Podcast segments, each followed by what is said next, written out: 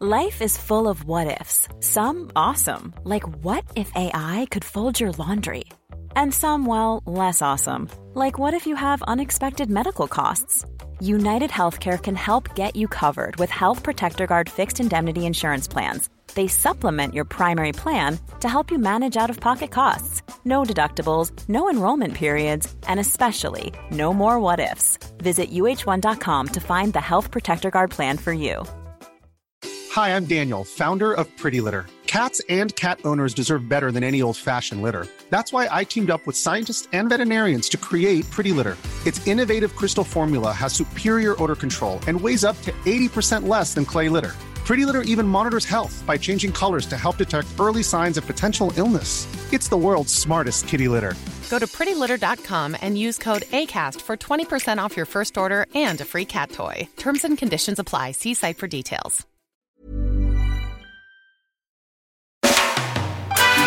Hej och välkommen till Eventen på Katastrofen! Jag heter Kalle Zackari Wahlström och med mig har jag nu äntligen Patrik Sellman. Hej Patrik! Hej Kalle. Hur står det till? Det är jättebra idag. Eh, fått lite mer kontroll över livet. Jag har väntat och väntat och väntat och nästan lite, du vet så här panik. va. Folk får ju hem sina bin snart och jag har inte fått hem listerna till byggsatser och sånt. Ifrån. Oj, oj. Ja, de kör ju i listhyvel och snabb, kör med snabbkap de vet du. Och eh, jag är ju nog en ganska liten kund, jag förstår ju det. Alltså du blir nedprioriterad. Ja, eh, så är det. Jag brukar beställa de här på vintern faktiskt. När jag tittar tillbaka. Och nu beställde jag ju för ett par månader sedan, alltså i våras kan man väl säga. Även solen Och, har eh, sina fläckar Patrik. Ja, och då är det ju så här att du vet, ja det där tar vi sen, det tar vi sen. Och sen, eh, och nu är det snart semester och vi måste få iväg de här grejerna till de där stora kunderna. Va? Där står min beställning. Men nu, jag tog kontakt, kontakt med dem ett par gånger och nu kunde jag hämta dem igår äntligen. Du eh, Patrik, vi har eh, begått ett enormt misstag i podden. Eh, vi har börjat prata eh, om... Eh, eh, Allergier och sånt. Ja, precis. Det, det, det känns lite värre än barnuppfostran faktiskt. Alltså det har rört upp känslor. Vi pratade i förra veckans podd om att det finns folk som reagerar mot, eh, som är allergiska mot citronsyra och framförallt då eh, Ja, det är väl syntetiskt, Syntetisk framställt. citronsyra, precis. Ja, precis. Och det här verkar vara lite av en vattendelare kan man säga. Eh, och Jag vill börja med att läsa ett mejl vi har fått från eh, Johan som är apotekare och eh, har en gedigen utbildning i biokemi och biomedicin. Och eh, Han är besviken på oss. Eh, Han är besviken för att vi pratar om att man kan vara allergisk mot citronsyra. Och eh, Johan menar då, eh, jag antar på goda grunder, att man kan inte vara allergisk mot citronsyra för man kan bara vara allergisk mot proteiner. Och citronsyra är, som namnet eh, hänvisar till, en syra. Eh, Ja, men det är sant. Det är riktigt. så, så han vill att vi ska gå ut med en dementi. Så det, det gör jag nu här. Eh, han, eh, han säger också att en cit- citronsyra är en extremt viktig molekyl i kroppens celler eh, eh, i reaktionen när energi ska utvinnas ur näringsämnen. Reaktionen kallas citronsyracykeln. En person som är allergisk mot citronsyra skulle alltså inte kunna omvandla näringsämnen till energi och skulle aldrig kunna leva. Det spelar ingen roll hur många kalorier man har lagrat i sin silo om kroppen inte kan göra om det till energi. Eh, och till sist så skriver Johan, eh, det är ingen skillnad på syntetiskt framställd citronsyra och citronsyra från citrusfrukter. Det är exakt samma molekyl. Dock skulle citronsyra från citron, citrusfrukter, om den inte är helt ren, teoretiskt sett kunna innehålla proteinrester från citrusfrukten som i sin tur kan utlösa en allergisk reaktion. Det är då inte citronsyra som utlöser reaktionen utan proteinrester. Detta är såklart extremt osannolikt, men inte omöjligt. Dock helt omöjligt på syntetisk citronsyra eftersom den är ren och inte innehåller något protein utan bara syra. Eh, info om allergi mot citronsyra sprids av diverse foliehattar och andra mindre vetenskapliga influenser. Med det Tar vi den där sista kategorin då kanske? alltså att vi är mindre vetenskapliga influenser. Ja. Ja, det kan man väl säga. Eh, du, Ja. du hade fått ett annat mejl från någon som, som hade allergi mot citronsyra. Vad sa Hade du? du fått ett mejl från en som har allergi? Nej, det vet jag inte. men eh, det finns ju ganska mycket information om det. Och, och, det är ju som han skriver, det var ju vi, uttryckte vi oss ju dåligt med, med citronsyran här.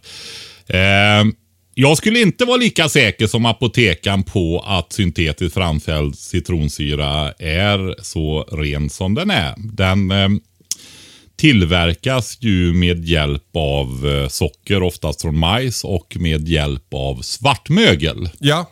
Och eh, är man allergisk mot mögel, det är väl en av de här eh, lite allvar, kan ju vara en av de här lite allvarligare allergierna. Va? Så, ja.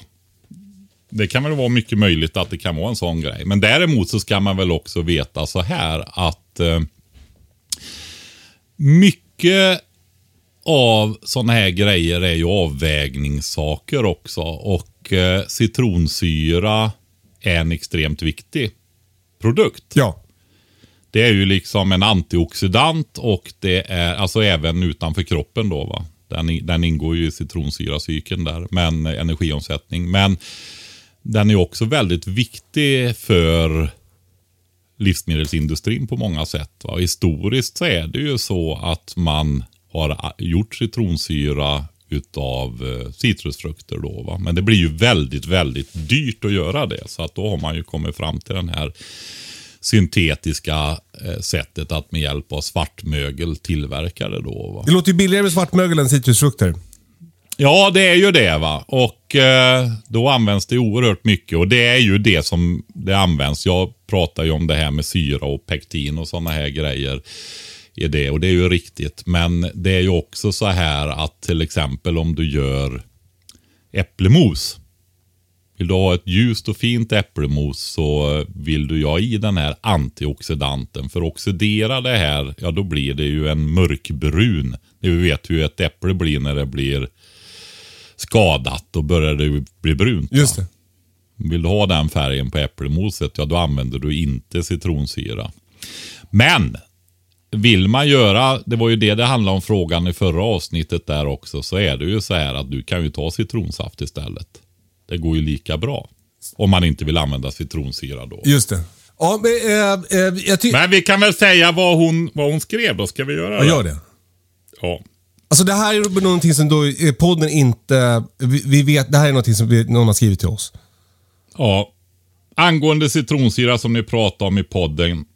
Kan skapa massor med problem, allergier och eksem vanligast. Citronsyra är en helt biokemisk produkt som inte har något med saften från citroner att göra.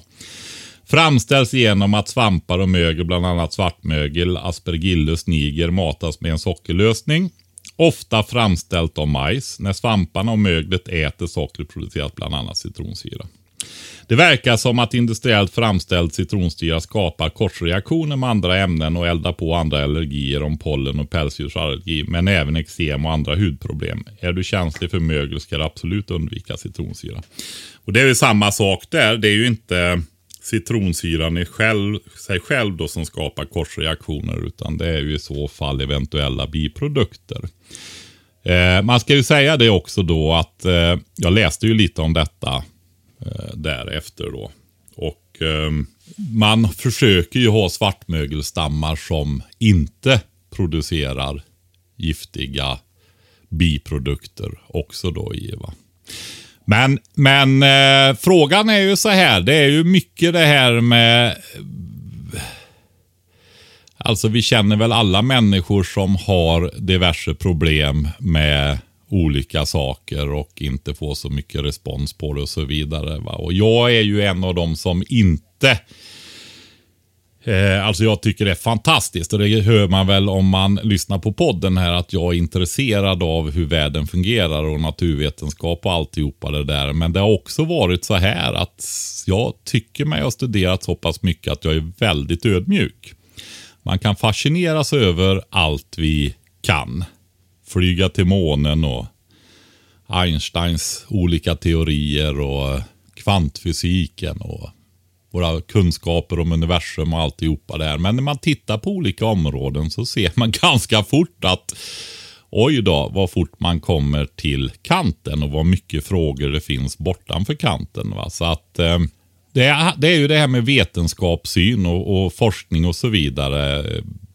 Läser man lite vetenskapsteori och så vidare så ser man ju ganska fort det att eh, ja, det är användbart och det är ett bygge som ständigt pågår och utvecklas och fortsätter och så vidare. Va? Att mycket är ju fortfarande det vi ännu inte vet.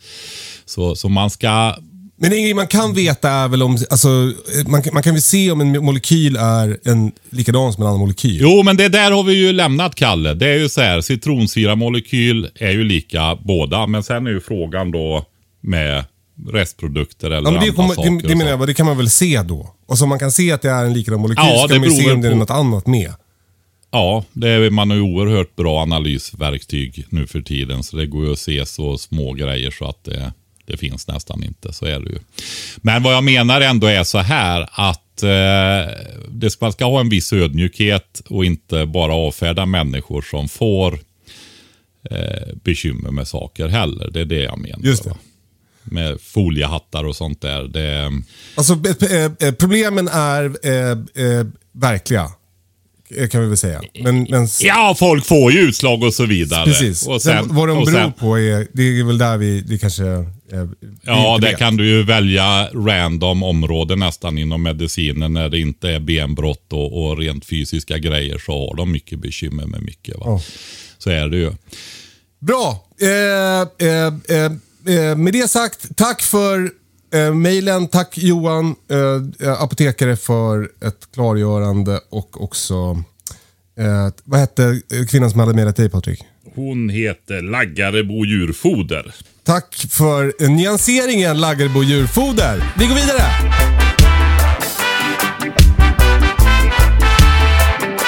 Och nu Patrik, här kommer ett okontroversiellt ämne som vi kan sätta tänderna i. Bokstavligt talat. Eh, Frågan kommer från Elin och hon skriver så här. Eh, Vi har nyligen slaktat våra grisar och har nu mängder med fläskkött i frysen som jag vill konservera med hjälp av saltlake.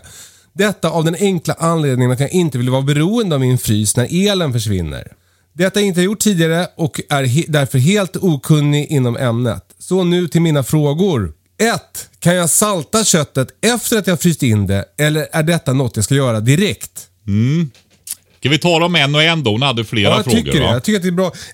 Ska vi börja med liksom premissen för frågan? Att hon vill salta köttet för att hon inte vill vara beroende av sin frys. Är det inte bättre att ha en, en beredskap att kunna salta köttet och använda Mm. frysen så länge den funkar? För det är ju väldigt mycket softare att frysa in köttet än att salta det. Ja, så är det ju.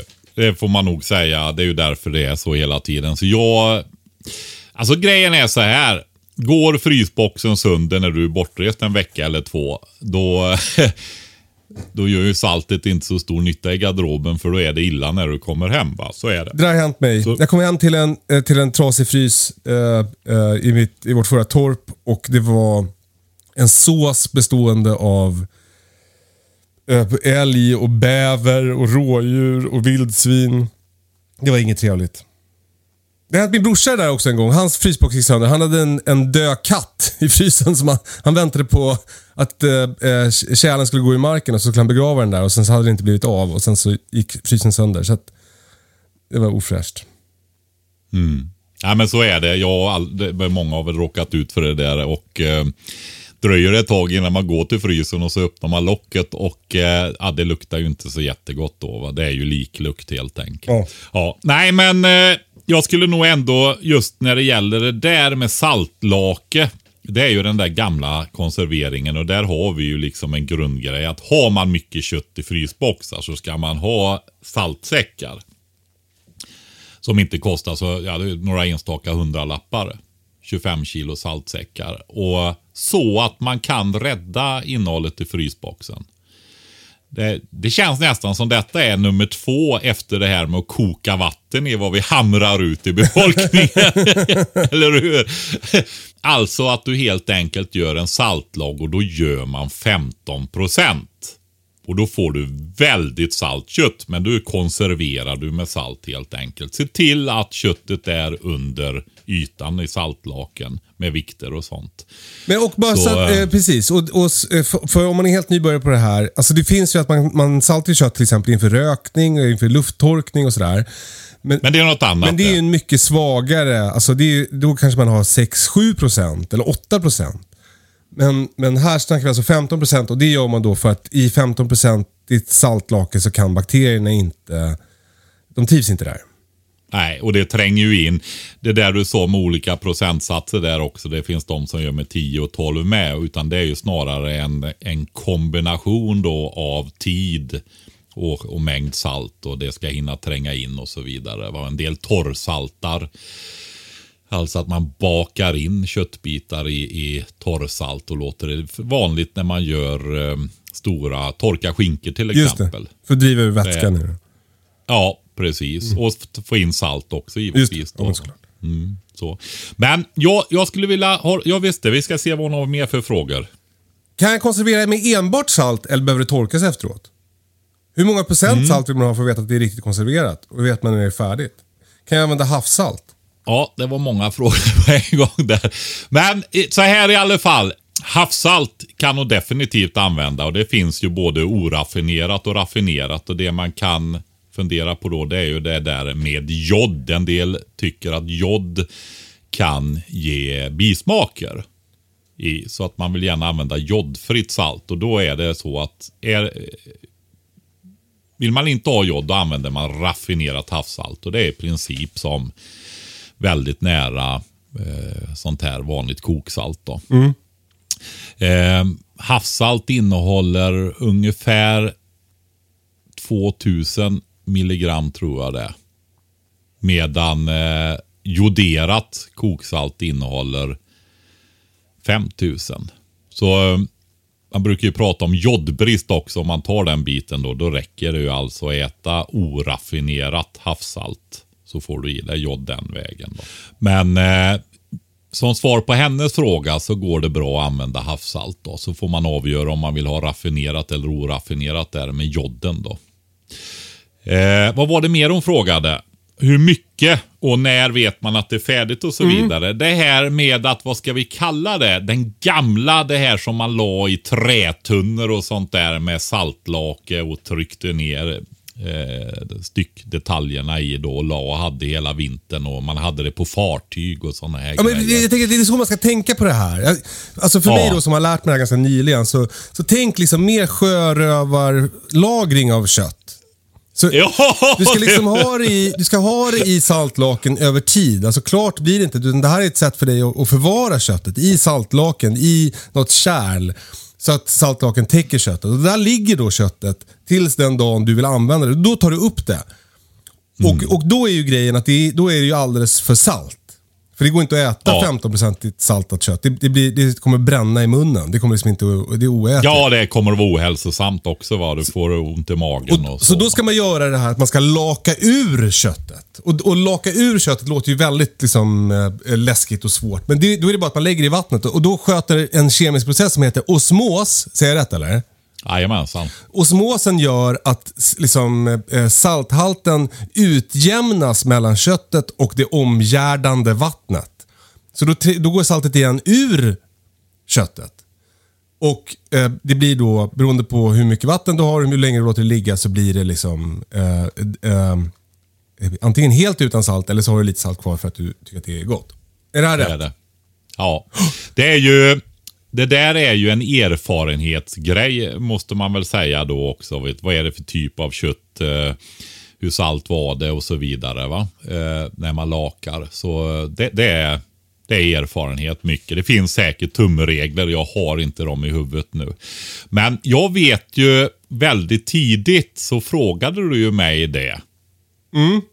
Under våra telefonsamtal. Under den här Alltså, det här är ju innan podden fanns då, när det var, bara var att vi pratade telefon med varandra. Nej, men då hade du ju saltat flera hjärtan om inte jag minns fel. Va? Mm. Ganska gjort en liten större laddning av hjärtan. Ja, älghjärtan, precis. Ja, precis. Jag vet inte om du skulle röka dem eller vad det var. jag Mm. skulle eller röka. hade- Ja. Och då, då sa jag ju det till dig. Och laka ur dem. Och vad jag förstod så gick det väldigt bra för dig. Ja, det med toppen. Alltså det, det är verkligen ett smart trick. Om man har saltat något för mycket så kan man då laka ur det. Mm, Med osaltat vatten för då går ju saltet ur köttet istället. Ja. Precis. Ja, Men så Elin, eh, svaret på din fråga är liksom, eh, eller en annan grej som jag vill säga till Elin. Det är, och framförallt om du har mycket bra griskött. Det är, ju- finns ju så mycket annat sätt, det finns många andra sätt att förädla griskött som också blir en lagringsmetod. Till exempel att lufttorka, att göra salami, att röka, att torka. Ja, du vet. Så, så, så undersök det också. Om du inte vill vara Ja. beroende av din eh, frysbox så, så gör några salamikorvar och några eh, prosciutto-ben och häng upp i, i något bra, på något bra ställe. Vi kan, jag kan, vi vi kan väl ge några enkla ingångar i alla fall på det där som hon. För jag tycker att hon är där och nosar och någonstans så anar jag att egentligen är det det hon frågar efter om jag ska vara riktigt ärlig. Mm, kanske. Ja, men eh, då har vi ju nödräddningen av stora mängder kött i frysboxen där i alla fall. va. Sen har vi ju de här jag ska säga en grej om det bara också. Du kan Ja. ju då, det, det kan du ju salta även när det är fryst, Elin. Så, så du, du kan lägga liksom allt kött i din frysbox och den dagen som elen försvinner, då snittar du upp alla påsar och blandar saltlake i hela frysboxen. Så att köttet ligger där och simmar runt. När man saltar för att torka till exempel, göra torkat kött då. Eh, så pratar man, en metod som jag tycker mycket om när det gäller mindre eh, styckdetaljer och sånt där. Det är ju faktiskt att lägga dem i en ziplockpåse eller någonting. Då väger jag den köttbiten och så tar jag lite grann beroende på hur salt jag vill ha det. Men någonstans mellan 2,0 och 2,3 procent av vikten på köttbiten. Och så torrsaltar jag det och lägger på köttet och gnider in det i köttet och lägger det i kylskåpet kallt. Eh, helst eh, under 4 plusgrader då. Va? Så får det ligga där och så vänder jag på den där en eller två gånger om dagen då så att den blir hjälp, jämnt insaltad. Och då hjälper det också till att dra ur vätska ur köttbiten så att man är på gång med att sänka vattenhalten då när man ska torka den där sen. Va? Och du får ju som ett fläskvatten som simmar runt i den här påsen som du sen kan Ja, bort. precis. Och det kan handla om, beroende på storlek, just så här kanske man gör Ja, det kan du göra med större, större köttbitar också om du förvarar det så svalt då. Och salta på det viset. Men det jag vill säga är att när det gäller större eh, köttbitar så eh, koppa till exempel, alltså om du torkar en hel karré, fläskkarré då, va? det här riktigt melerade fina köttet som är förlängningen på kotlettraden då, upp i nacken på grisen.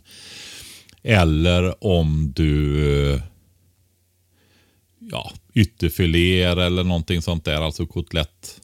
Ja, och de här baklåren som jag håller på att göra finns ju också. Alltså ett, Ja. ett helt baklår. Ja, precis, precis. Den är lite special den. Men eh, om vi tar de andra där. Vad man behöver göra där, det är alltså att det inte ska torka för fort. Och då använder man olika hinnor eh, för alltså eh, olika magar och tarmar och sådana där saker för att göra ett, ett skal, liksom ett skydd runt den här köttbiten. För är det så att det torkar för fort, då får du som en skorpa på utsidan och då kan inte fukten komma ut. Och det ruttnar inifrån. Precis. Så det är lite grann tvärt emot vad man tror, nämligen det här att det ska vara så torrt som möjligt och gå så fort som möjligt och så. Eh, det är inte alltid det som är bästa sättet utan eh, det kan faktiskt vara så att det är bättre att ha eh, lite mer fukt i luften så att torkningsprocessen går långsammare. Man behöver ju dock ha så att det fortfarande är vätska som lämnar köttet. Va? Det, det som jag har lärt mig med mina de här vildsvinslåren, det är ju att om jag gör, om jag gör det i, i januari, december, januari där, så då är det liksom bra temperatur i min lada och eh, eh funkar fint att hänga ute. Verkar vara bra luftfuktighet oftast och sådär.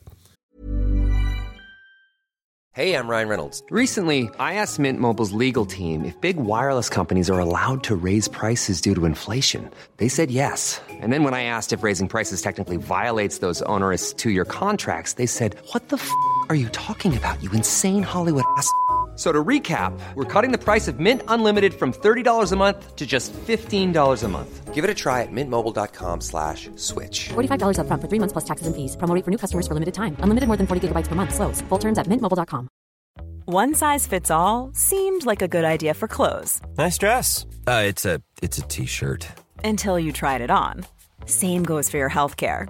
That's why United Healthcare offers a variety of flexible, budget friendly coverage for medical, vision, dental, and more. So, whether you're between jobs, coming off a parent's plan, or even missed open enrollment, you can find the plan that fits you best. Find out more about United Healthcare coverage at uh1.com. That's uh1.com. Burrow is a furniture company known for timeless design and thoughtful construction and free shipping, and that extends to their outdoor collection. Their outdoor furniture is built to withstand the elements, featuring rust-proof stainless steel hardware, weather-ready teak, and quick-dry foam cushions. For Memorial Day, get 15% off your Burrow purchase at burrow.com slash ACAST and up to 25% off outdoor. That's up to 25% off outdoor furniture at burrow.com slash ACAST. Det har funkat mm. fint för mig. Jag slår på en blogg nu. Jaså? Ja! Där jag hittade den. Vad bra, jag kom ihåg rätt. Får jag ge, göra reklam för en personlig blogg här. Den är inte speciellt kommersiell. Gärna. Den heter Borglunds. Mm. Charkuterier, teknik samt även lite annat. Eh, och Den har jag läst mycket i när jag började utforska det här området för några år sedan. Faktiskt. Så han har väldigt fina artiklar och sånt där. Både med grundkunskaper men också sen när man gör vissa produkt, produkter och sånt där. Va?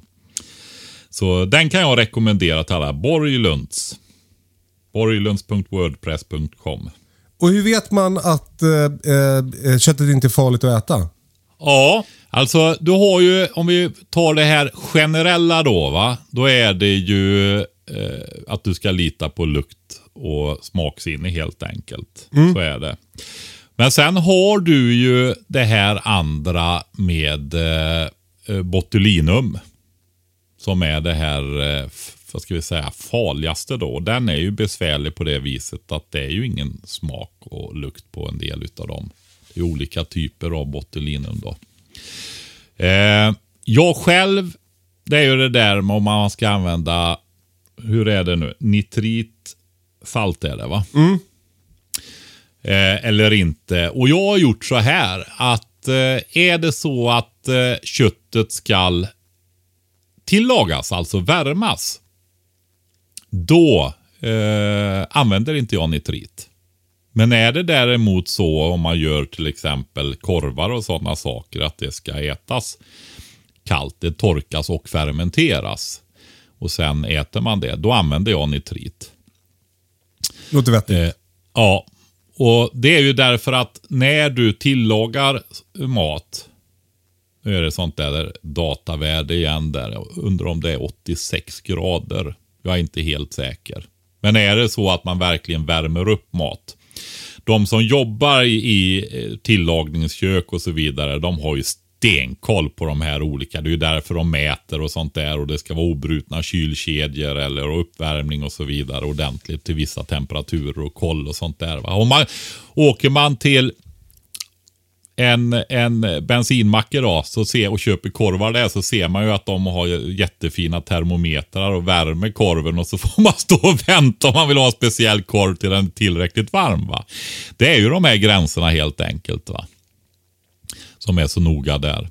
Så, så eh, tillagar man köttet ordentligt så är det en garant för att det inte är farligt då när det gäller botulinum. Och även mycket annat då. Va? Så är det. Ja, bra tips. Ska vi säga vad nitritsalt är också? Eh, ja, För jag vet inte. nej, vad det är för någonting. Alltså det finns ju en kontrovers kring nitri- nitritsalt att det skulle vara... Ja, det är, då är vi inne. Kan vi gå in på ett sånt går- område och Det kommer vi till? absolut inte gå in på. Precis. Vi lämnar det. Det där får ni utforska själva. Nej, men det finns väl allt möjligt om nitritsalt. Det är också ett sånt där omdiskuterat. Eh, det är ju så, man får göra avvägningar och jag kan säga så här. Jag tror att det är också sådana avvägningar som görs med med tillverkningsprodukter. Du vet så här. Väldigt lite är ju svart eller vitt va.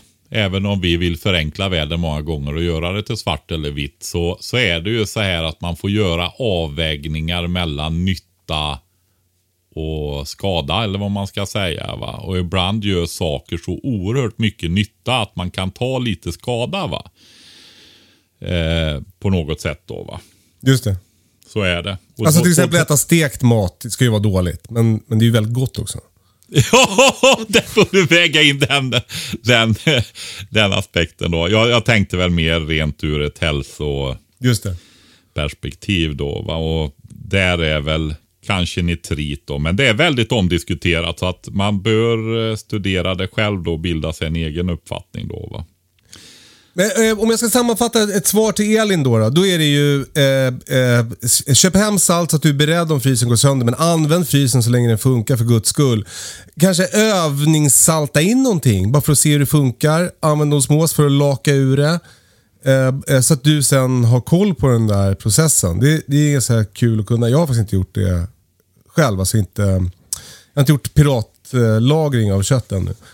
Eh, men också utforska andra sätt att förädla griskött som gör att du kan lagra det i, eh, i, i rumstemperatur. Alltså torkning och, och rökning och så.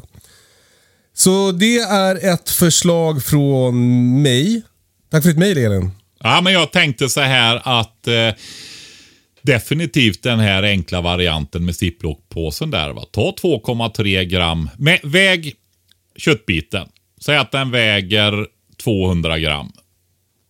Och så tar du 2,3 gram salt och du kan rosta lite fänkål och svartpeppar och så i stekpannan också hel. Eh, krossa det där och blanda med saltet. Och så gnider du in detta i en ja, filé eller någonting sånt där. Eh, och lägger i ziplockpåsen och vänder den morgon och kväll. Eh, så du får ett jämn saltgenomträngning då. Va? Och så efter en vecka så eh, kan du börja torka den då. Och då, det kan du göra om det är sådana mindre köttbitar alltså. I, i eh, ja, jag skulle säga i rumstemperatur egentligen. Kul! Lycka till Elin och eh, härligt med så mycket fint griskött. Man kan väl säga också att det kan ju vara bra om luften rör på sig där. Att det är lite ett eh, fönster öppet eller någonting sånt där också. Nästa fråga kommer från Andreas. Han skriver så här. Jag har en fråga om odling i stadsmiljö. Jag har fått tag på en odlingslott på cirka 100 kvadratmeter från och med 1 juli. Det var ju en saftig odlingslott. Grattis Andreas. Eh, på grund av begränsad plats i hemmet har jag inte odlat så mycket tidigare eh, och undrar nu eh, vad man ska börja med mitt i sommaren för att få ut något av lotten redan i år. Ja, vad säger du om det Patrik? Ja, du har ju en hel del som går att odla och även står betydligt senare än nu. Du har ju spenat och rädisor och så vidare. Kan du till och med vänta lite med eh, spenat och sånt och så. Eh, kanske i slutet juli, augusti. Ja, nu vet inte jag. Var var han någonstans sa han? Eh, det står inte. Nej, det gör inte det. För det skiljer ju väldigt mycket på om man är i Lund eller Kiruna. Va? Just. Men eh, Men mycket vi- går ju att, att odla nu. Alltså, i alla fall här hos mig Absolut. så, Du kan ju så squash och allting ska jag tro. Det, det kommer också hinna. ja, du får inte lika många eh, skördar bara. Det kan va? vara ganska Och- skönt när det gäller squash. ja, precis. Sallad. Eh, du kan, eh, vissa kålsorter går nog att sätta ut planter också fortfarande. Vad tror du om Alltså- potatis? Alltså du vet att uppe i övre delarna av Norrland och sånt så är det inte många helger sedan de satte potatis. Det var exakt det jag tänkte säga. För jag såg nämligen en, en på Instagram som jag följer, en jägare uppe, uppåt någonstans. Eh, som hade sått sin potat, satt sin potatis typ förra helgen. Ja. Men det är ju som med de här andra grejerna som jag nämnde, kål och sånt. Du har ju olika sorter. Det finns ju, alltså du har vitkål som eh, behöver 140-160 dagar på sig. va? Riktigt stora, kompakta lagringsvitkål då, vinterkål. Eh, det kan ju jag knappt odla här överhuvudtaget där jag bor. va. Ja. Nej, det är ju möjligtvis Skåne och Gotland och sådana områden i landet då. Men sen har du ju tidiga sorter också. Sommarvitkål och, och sådana där grejer som är 60-70 dagar kanske. Så man väljer sort efter detta då. va. Men sen har du vissa som är eh, ljuskänsliga då. Till exempel de går, spenat. Ja, de går i blom helt enkelt. Just det. Så då får man vänta. Du har Alltså det är för mycket ljus nu. Ja, daikonrädisor då. Är ju en annan som du kan så tidigt på våren eller sent på sensommaren då. Som du får stora fina rättiker på. Så eh, det finns mycket. Men eh, som sagt, titta på hur många dagar det är i utvecklingstid på de olika sorterna då. Va? Det som man kanske inte, rödbetor skulle kunna gå. Eh, utav eh, lite mer tidiga sorter där också. Och sockerärtor väl? De Ja, det tror absolut. De här tidiga Norli till exempel. Eh, skulle definitivt gå. Det är ju en busksockerärt då som kanske blir 40-50 centimeter hög. Men eh, däremot tänker jag undra hur det beror lite på var i landet det är och så vidare. Tidiga morötter som Nantes. Är det i södra Sverige, de bästa lägena, så kanske det går att, att så Nantes fortfarande då. Eh, eh, eh, vad Andreas ska välja beror väl också lite på eh, svaret på nästa fråga här. Han, han undrar lite hur han ska förvara det han har skördat. För han, han bor i en lägenhet med ett oisolerat vindsförråd och har därför ganska begränsade möjligheter till förvaring. Han har alltså ingen jordkällare till exempel. Och det är ju nästa grej. Hur kallt är det i oisolerade vindsförråd på sådana ställen? Det undrar man ju. Eh, alltså på sommaren är det ju 600 000 grader varmt. Ja, På det är vintern, ju inte bra. På vintern så blir det väl, jag skulle tro att det är plusgrader. Du har, alltså det, man, det man ska tänka då, om vi tar som potatis till exempel. Så är det ju så här att när det kryper neråt temperaturen, när det är några enstaka plusgrader, då skyddar sig potatisen genom att öka ämnesomsättningen. Det här är ju levande organismer. va? Så eh, den alstrar ju egen värme. Så eh, har du den i ett utrymme där det inte blir allt för allt för kallt. Så möter den ju sjunkande temperaturer genom att alstra egen värme. Men det är ju så att då kan du ju bättra på det där genom att isolera det. Ha en frigolitlådor eller ja du vet. Ja, eller filtar. eller- Filtar, isoleringsskivor, vad som helst. Lite Kylväskor. Alltså det känns ju som att du behöver ju fort, alltså sätter ämnesomsättningen igång va, då bildas det ju mer koldioxid och vatten som restprodukter och fuktigheten ökar ju. Va? du vet det där vi har pratat om plastlådor och sånt där i torrare utrymmen just för att upprätthålla fukten men samtidigt så måste, får det inte vara för litet hål för då blir det för blött och börjar ruttna där inne. Va? Så, att- men det är ju så här. Eh, man får hitta lösningar och sen när man börjar prova så ser man, oj, nu blir det för blött. Jag får lite större glänta på locket eller någonting sånt där. Va? Eller stå en större rördiameter eller... Alltså det är ju så man får göra. Eller också köper man skitdyra färdiga produkter. Ja, ska man göra också. Eh, eh, jag vet inte om du får ha det Andreas, men en, en frysbox i det oisolerade vindsförrådet skulle inte vara helt fel, skulle jag säga. Eh, Sen, sen får vi väl säga så här att eh, det är lätt att börja tänka just i det där att förvara produkterna motsvarande försöka med källare då. va. Men sen har du ju detta med mjölksyrejäsning, torkning, eh, hermetisk inkokning och så. Lite beroende på vad man odlar så finns det ju syltning och saftning och det finns ju mängder med olika sätt att förvara det här på då. Va? Det där löser du Andreas. Vad kul med din nya odlingslott. Eh, eh, använd det här första året till att experimentera lite med vad som passar dig och kanske bygga upp infrastrukturen med fina bäddar och så vidare. Eh, vilket för oss till nästa fråga Patrik, som har just med bäddar att göra.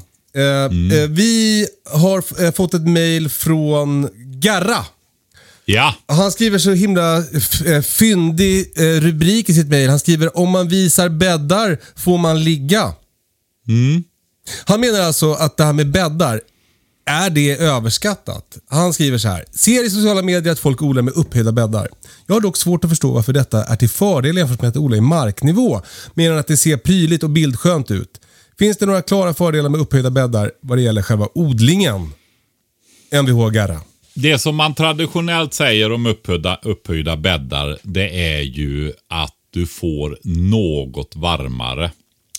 Eh, om du håller upp det i luften lite grann. Va? Det kan kanske stämma med någon grad, tänker jag. Du vet, kyla rinner ju och har du då gångar runt om och det lutar lite grann och så vidare så rinner ju kylan av bädden och ner i gångarna och undan. Skulle man kunna tänka sig. Men eh, du har en annan bit av det. Det är ju dräneringsbiten. Och det är ju att eh, du får upp det och det gör ju att vattnet kan rinna undan. Vi har ju det här vi pratar ofta om. Åh, hur ska vi göra när vi ska vattna och det behövs så mycket vatten och så vidare. Va? Och då är det ju så ibland i våran del av världen att det blir för mycket vatten. Där skulle upphöjda bäddar också kunna hjälpa, tänker jag. Att det blir lite mindre. Om du har dem framförallt i så att det verkligen kan. Alltså att de prioriterar att de ligger i längsled ut för lut- sluttningar och så vidare. Så vattnet verkligen kan rinna undan då. Va? Jag, jag har ju första sommaren jag odlade 1990 själv. Så la jag dem på tvärsen. Och sen fick jag nog ingenting i skörd tror jag. Utan jag funderar på varför jag inte odlade ris istället. alltså var det så blött? Ja, då var jag, kände jag mig väldigt usel Ja, som odlare. Kan jag säga. Det gick inget vidare alls. vad tråkigt. Många ogräs trivdes väldigt bra i den där blöta miljön också. Så är Ja, det. men det är just att du nämner det med ogräs. För det, är, det tycker jag är en grej med upphöjda bäddar. Att det blir som lite avgränsat på något sätt. Att det blir som tydligare att titta på och tänka vad det är man ska rensa bort och hur man får plats och, och sådär. Det, Mm. ja, det tycker jag, det tycker jag är, en, är en fördel med det. Och jag vet Mm. att Britta tycker att det är, hon, hon tycker nästan, för henne funkar inte ens med bara en bädd utan hon vill ha en tydlig kant. Liksom. Då blir det enkelt Mm. för henne. Och, och hon vill ha eh, så här, pallkrage eller liksom, Mm. eh, att man bygger som en låda runt när man odlar. Det, då blir det tydligt för henne vad det är som ska skötas om. Och, ja, det blir som att varje bädd blir en enhet lite mer och sådär. Så att man, det, nu ska jag rensa den här idag. Typ. Lite så. Men det kan man, Ja. man kan få även om man bara har, alltså om de är i marknivå också. Men, men det finns något med det där. Att de, man Ja, ser ja, dem jag lite kan- tydligare.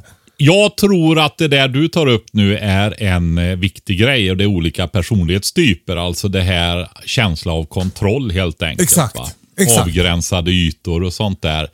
Eh, jag har ju hållit på med detta mycket. Jag har kört eh, mycket med bäddar, men inte. Jag har ju provat med att ha sargar och sånt där. Och Det slutar ju med att jag tycker ju bara att de är vägen. Och eh, jag tror i tidigare poddar här att jag har sagt att jag landat i upphöjda bäddar som man bara lägger upp då va, med gångar emellan. Eh, 80 centimeter är det här som har blivit så vanligt nu för tiden då. Men sen Alltså 8 skaffade- cm breda menar på. Ja, precis. Och sen eh, random längd då som passar. va. Eh, och det är ju mycket det här som de kör som kör de här små intensivodlande eh, andelsodlingar och sånt där. De kör mycket där och mycket små enkla redskap finns anpassade för det där. Och även redskapen till den här eh, enaxliga traktorn jag har är ju bra för 80 cm bäddar då. Men sen har jag gått tillbaka nu i år faktiskt. Och det är dels det här att odla under besvärliga tider. Men också att göra det hanterligt. Om jag tittar nu, vi har gjort, jag har ju lite olika småskiften här på 100 till 200 kvadratmeter. Jag är, ja, det kan vi säga, 75 till 150 kanske. Eh, och då har jag ett skifte där vi gör upphöjda bäddar eftersom jag då tänker på småbrukarkursen. Dels att de får lära sig ett enkelt sätt att lägga upp bäddarna med hackor. Bara lägga upp en bädd snabbt eh, och odla i. Eh, fördelen med dem där det är ju det att om du permanentar dem så behöver du inte gå i dem, du behöver inte vända dem utan du tillför material ovanifrån. Det här som kallas för plöjningsfri odling då. Mm. Och nu för tiden då när det blir YouTube och populära grejer så blir det ju no dig då va. No diggity. Ja, så, eh, så det är ju sådana grejer och det får man nog se som en typ av fördelar då. Det är ju för och nackdelar med allting då. Men jag, jag går tillbaka till vanlig radodling. För om jag går ut och tittar nu så har jag du vet, vi har ju pratat om det, var det förra vi pratade om ogräs och det här att det regnar varannan dag, var tredje dag så regnar hela tiden. Så att det är ett år där det blir lite mer arbete med ogräset än andra år. En vanliga år eller vad vi ska säga då. Va? Och jag, det är ju fullt i ogräs i alla gångar där. Och så går jag över min lilla allé som går ner till hönsgården här. Till andra sidan där jag har radodling. Och det betyder ju att jag har ett enda stort fält kan vi säga då. Va? Ett litet fält. Ett skifte.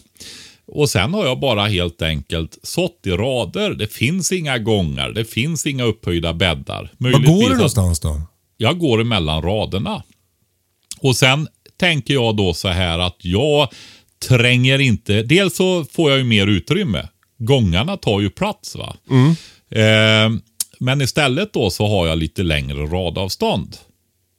Och eh, ja, då kan jag gå där men framförallt så blir det väldigt mycket enklare att gå med eh, ogräsrensningsverktyg och sådana saker. Va? Som nu har jag i lökodlingarna och i morötterna och så vidare så har jag sådana radavstånd så att jag kan köra med en liten kupplog och kupa de här istället. Va? Och det är ju så enkelt jämfört med med annat att, att göra det. Va? Så att det blir mycket enklare och och så drar du ut med så är det ju det där behövs lite mindre vatten. Så jag, jag skulle säga så här. Rätt eller fel. Det är så här. Olika för och nackdelar. Du själv är en viktig del av odlingssystemet. Pröva. Man kan lyssna på andra och så vidare, men jag ska säga så här att det är viktigt att man prövar olika lösningar och ser vad som passar en och det kommer att förändras över tid med. va. Precis, och Garra, är det så att du får ligga för att du har upphöjda bäddar, fortsätt ha upphöjda bäddar för guds skull. Det är inte alla liksom, förunnat att få ligga på regelbunden basis. Så, så, så ta chansen. Ja. Det får man väl säga. Det är väl en fördel i så fall. Ja men kul. Eh, eh, också kul att höra att du har gått tillbaka till någon slags, eh, en ursprungligare form av Instagram-ovänlig odling Patrik. Mm. Jag funderar, blir, det blir inte som gångar emellan eh, plantorna då om du går där? Alltså du, bro, det- nu är det ju så här. Jag kan väl säga så här. Jag har aldrig haft så kompakt jord som jag har i år. Nej men det är ju så att eh, det är ju 24 stycken som kommer hit och det är ganska intensivt på Ja just det, på våren. småbrukarkurserna. Precis, det är ju 24 som trampar runt i allting. Va? Så jag har tänkt och jag har sagt det till dem, vi får se hur detta går nu. Men jag har en känsla av att det inte är så känsligt. Ja, men snyggt. Eh, eh, tack för din fråga Gerhard. Lycka till med eh, eh, dina odlingar hur du än väljer att odla. Du Patrik, Ja, jag vill säga så här, det viktiga är ju att han odlar och blir en som blir en mer producerande människa och eh, hittar glädjen i odlandet. Men pröva olika sätt helt enkelt. exakt så tycker jag också att man ska tänka. Eh, eh, nu måste vi sluta. Sjukt va? Eh, Ja. eh, tusen tack för att ni lyssnar. Eh, nu ska vi ut och rensa ogräs. Ja, jag ska gå ut och såga lister till mina kunder. Herregud. Eh, jag, Ja, ska, blir- jag ska ta hand om barnen. Eh, jag skojar bara, Ja. jag ska inte rensa ogräs. Det får jag göra ikväll.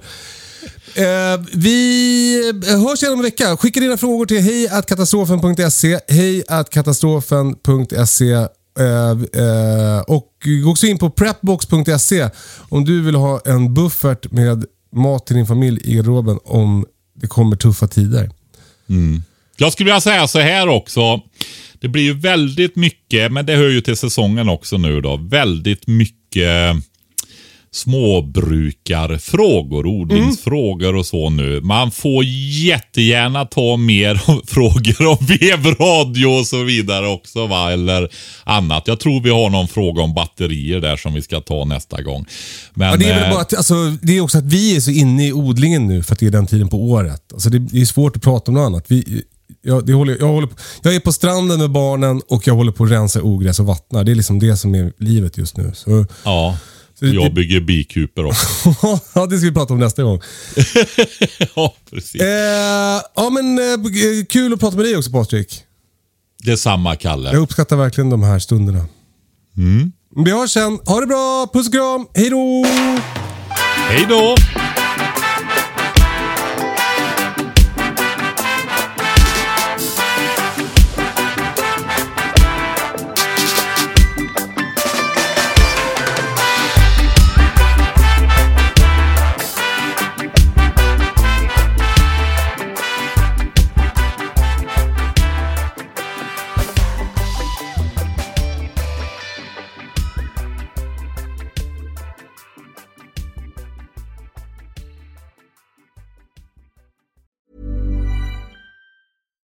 It's Paige DeSorbo from Giggly Squad. High quality fashion without the price tag. Say hello to Quince.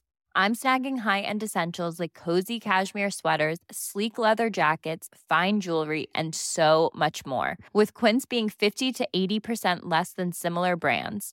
And they partner with factories that prioritize safe, ethical, and responsible manufacturing. I love that. Luxury quality within reach. Go to quince.com slash style to get free shipping and 365 day returns on your next order.